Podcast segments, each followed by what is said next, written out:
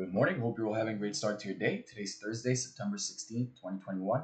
We'll go ahead and get started, touch up on the overall market, go over our economic data, and get right into our main watches. So hope you guys are starting your day right, getting your psychology in the right spot.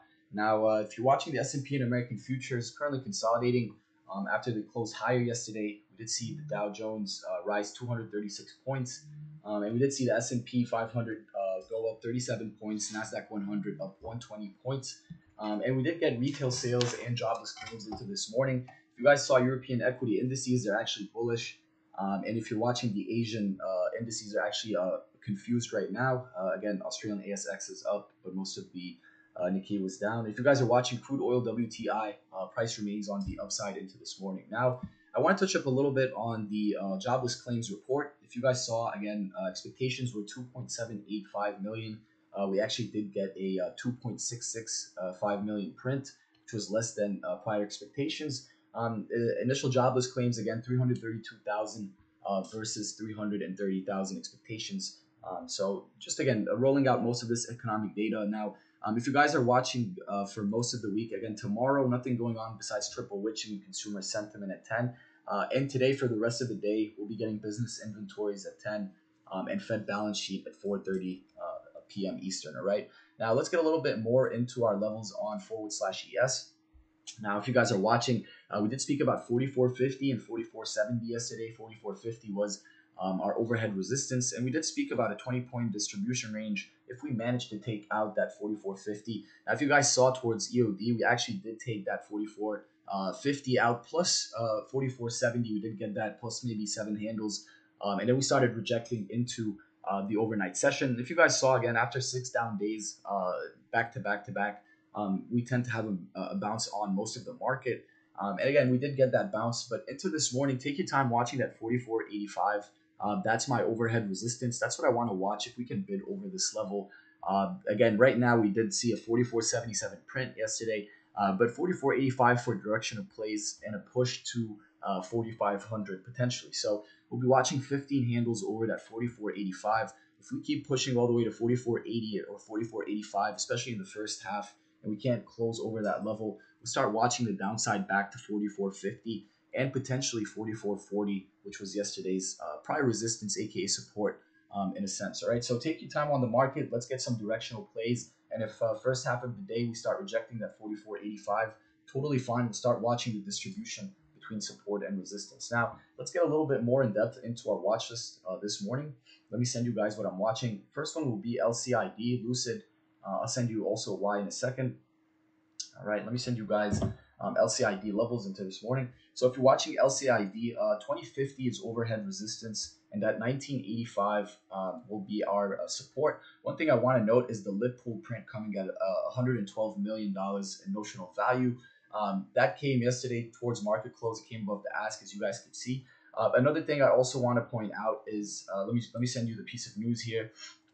All right, is uh, the range regarding LCID. So if you guys are seeing the news into this morning, uh, this could be a catalyst, not necessarily uh, bullish as of yet, but just seeing that they're putting out that the range for the vehicles 520. I believe Tesla has like 400 um, and 10, 420. I'm not really uh, sure 100%. But what I do know is Lucid Air has more mileage per range uh, in terms uh, range per mile in terms of uh, the vehicle, the new vehicle they're coming. And also another piece of news we saw rolled out um, into this morning. Uh, it, it, said something about uh, Lucid being the Ferrari of the EV world. And as you guys can see in the pre-market session, we're actually getting a nice momentum run. And right now, my overhead resistance was 2050. It's right now at 20.63. So it's actually uh, testing that overhead resistance, give or take, with 13 cents. One thing you want to note as well is running your top-down analysis on this. It's being it's been beat down and it's at a uh, uh, primary support, which is a level. It's a bounce zone that it bounced prior multiple times. We've seen it bounce over this level. This level was a resistance, $17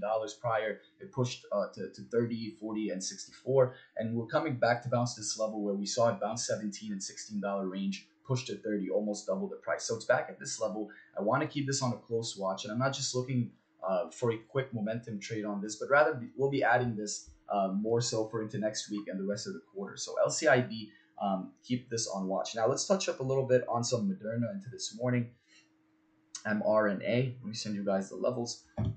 Cool, cool, cool. We'll give it a second here. So Uh, I'm also going to send you um, a, uh, a lit pool print that I did see on Moderna uh, this morning. Let me see if I actually saved it. Uh, but one thing that I did see on Moderna, yep, there it is, uh, 113.42 million uh, in notional value. I send it to you guys right now as we're moving. Uh, did not save that picture, but we'll send it to you as we're speaking. Uh, keep in mind, Moderna has been beat down since we actually made a high at that 460 range. Let me run my daily chart here in a second. Uh, yeah, that 4, 497 range. I'm sorry, we've been actually beat down since that 497 range, started rejecting and came back on uh, Moderna retested prior supports. One thing that I do love is this is actually testing the neckline. Um, also seeing a nice lit pool print uh, towards the close yesterday uh, sets this off, right? Let me send you guys the print first, and then um, we'll continue talking about Moderna here. There we go. There it is. Um, 4 p.m. Eastern, right? Came at the ask, not above the ask. As you can see, notional value 113.42 million. Uh, the size was 261,000 at 434.46. So that's the price they came in at. One thing is also uh, uh, something to note is I'm not going to go longing Moderna at 440 for momentum trade. I love bounce trades on this. If this sets up at supports uh, specifically that 428 range, there potentially can be a move. Um, I'll start watching this, and again, uh, if, if this sets up second half of day for a day trade, not a scalp, that's totally fine. But that 428 is a prior bounce zone on it. And you could see yesterday, it actually held that support multiple times after it came to retest. Um, so this can be a potentially high probability setup.